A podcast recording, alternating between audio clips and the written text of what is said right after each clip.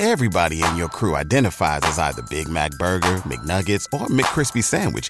But you're the filet fish Sandwich all day. That crispy fish, that savory tartar sauce, that melty cheese, that pillowy bun. Yeah, you get it. Every time. And if you love the Filet-O-Fish, right now you can catch two of the classics you love for just $6. Limited time only. Price and participation may vary. Cannot be combined with any other offer. Single item at regular price. Ba da ba ba ba.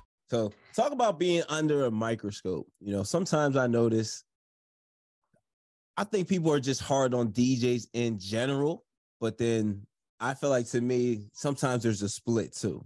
Like you have your your male DJs, you have your female DJs. Sometimes people really try to make this split, or some people they'll see a certain they might see female DJs and be like extra critical or extra or like okay what is she doing or okay did she uh did she mix this these two records together and by the way I went through your SoundCloud yo your mixes are fire so You checked me out. yes, yes I, I'm I'm giving it up yo your mixes are fire like Thank you. Nah, you're doing yo, you're welcome. You're doing your thing. But talk to me about that. Cause I do feel like I mean, I feel like I, I get scrutinized all the time when I when I DJ. Like I feel like I've all all the time. But I feel like I've I've seen other female DJs DJ, and like even when I go out and see DJs DJ, like I I just chill. Like it's not really that serious. Like we're all getting paid to do what we mm-hmm. love, and that's how I look at it. And it's also a business too. So I'm like to me, I'm always in like learn mode. Like I'm never in like, oh, they play that record with that record. Like I'm like taking, I'm just soaking everything in. Like as if mm-hmm. I'm a fan of music. So, you know, talk to me all about that. You know, how do you how do you how do you feel when you're out there and you're DJing? You feel like people are scrutinized and just like paying attention, overly paying attention to you? You know, I'm glad you brought that up. I feel like never in person, right? It's it's always a hater that's going to be like on the internet that'll say things. And I've gotten those occasionally, right? And yeah, it comes with the territory. It's like as a female DJ, I think there is like a stigma attached to us that we we're just, you know, out there and ju- we just got hired because we're pretty or you have a good body or whatever that they can't really DJ. And um, so I've had people say mean things a few times online.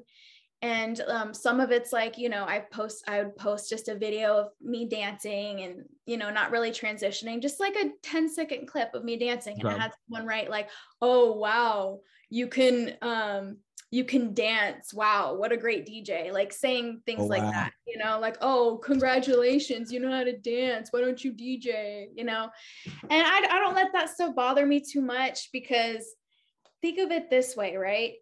Are you going to care what like somebody like say you're walking to buy something at the gas station and someone's heckling you? Are you going to and they're they're telling you you're dumb, you're stupid, whatever, you look bad, whatever. That opinion does that matter compared to like your mom, your dad, the people that know you? They don't matter. Um, but I'm not gonna lie. If you're if you have like we all have our own insecurities, and when someone highlights that, yeah, it could make you feel bad, right? But um, I think we can choose which ones to interact with and which ones not to. As far as like being under a microscope, um, I don't feel that so much when I'm DJing um, anymore. I think I'm learning more how to read crowds. But one thing that did make me feel that way is that I'd have people coming to the booth all the time being like, uh, can you play this? Um, can you play that?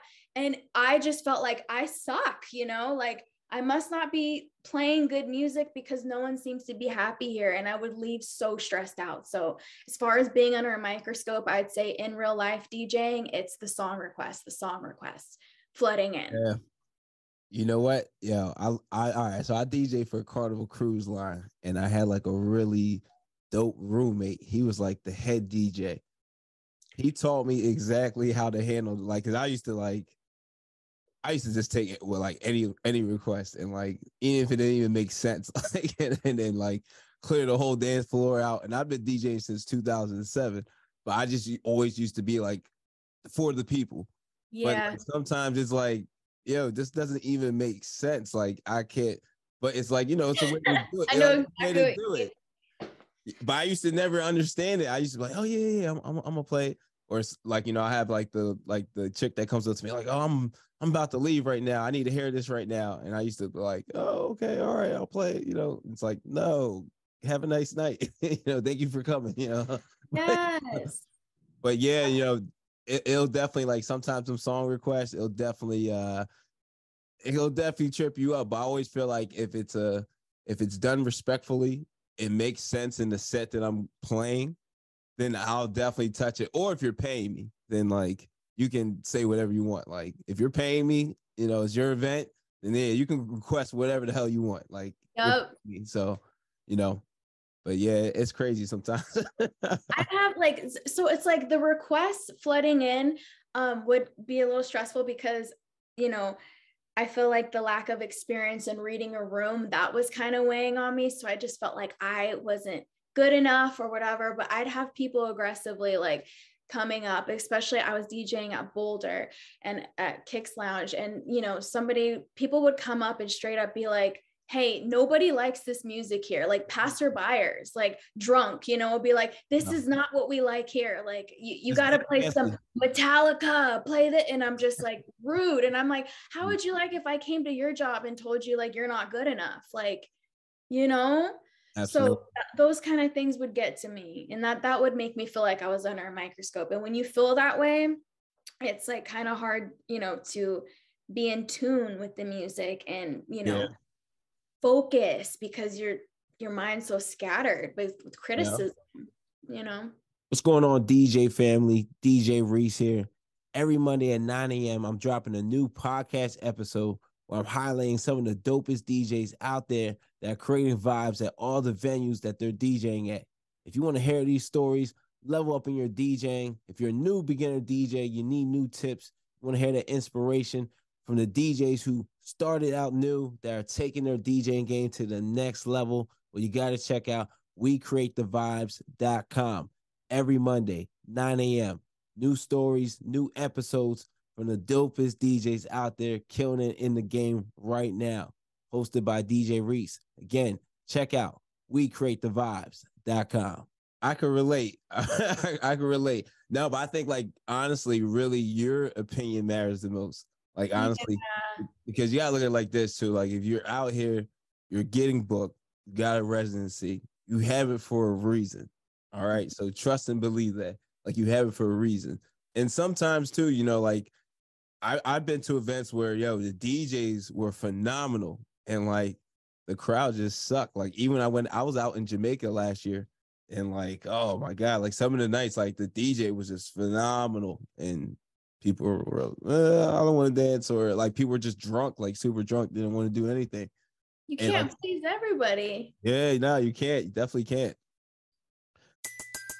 Everybody in your crew identifies as either Big Mac Burger, McNuggets, or McCrispy Sandwich.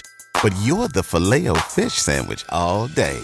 That crispy fish, that savory tartar sauce, that melty cheese, that pillowy bun. Yeah, you get it. Every time. And if you love the Filet-O-Fish, right now you can catch two of the classics you love for just $6. Limited time only. Price and participation may vary. Cannot be combined with any other offer. Single item at regular price. Ba-da-ba-ba-ba.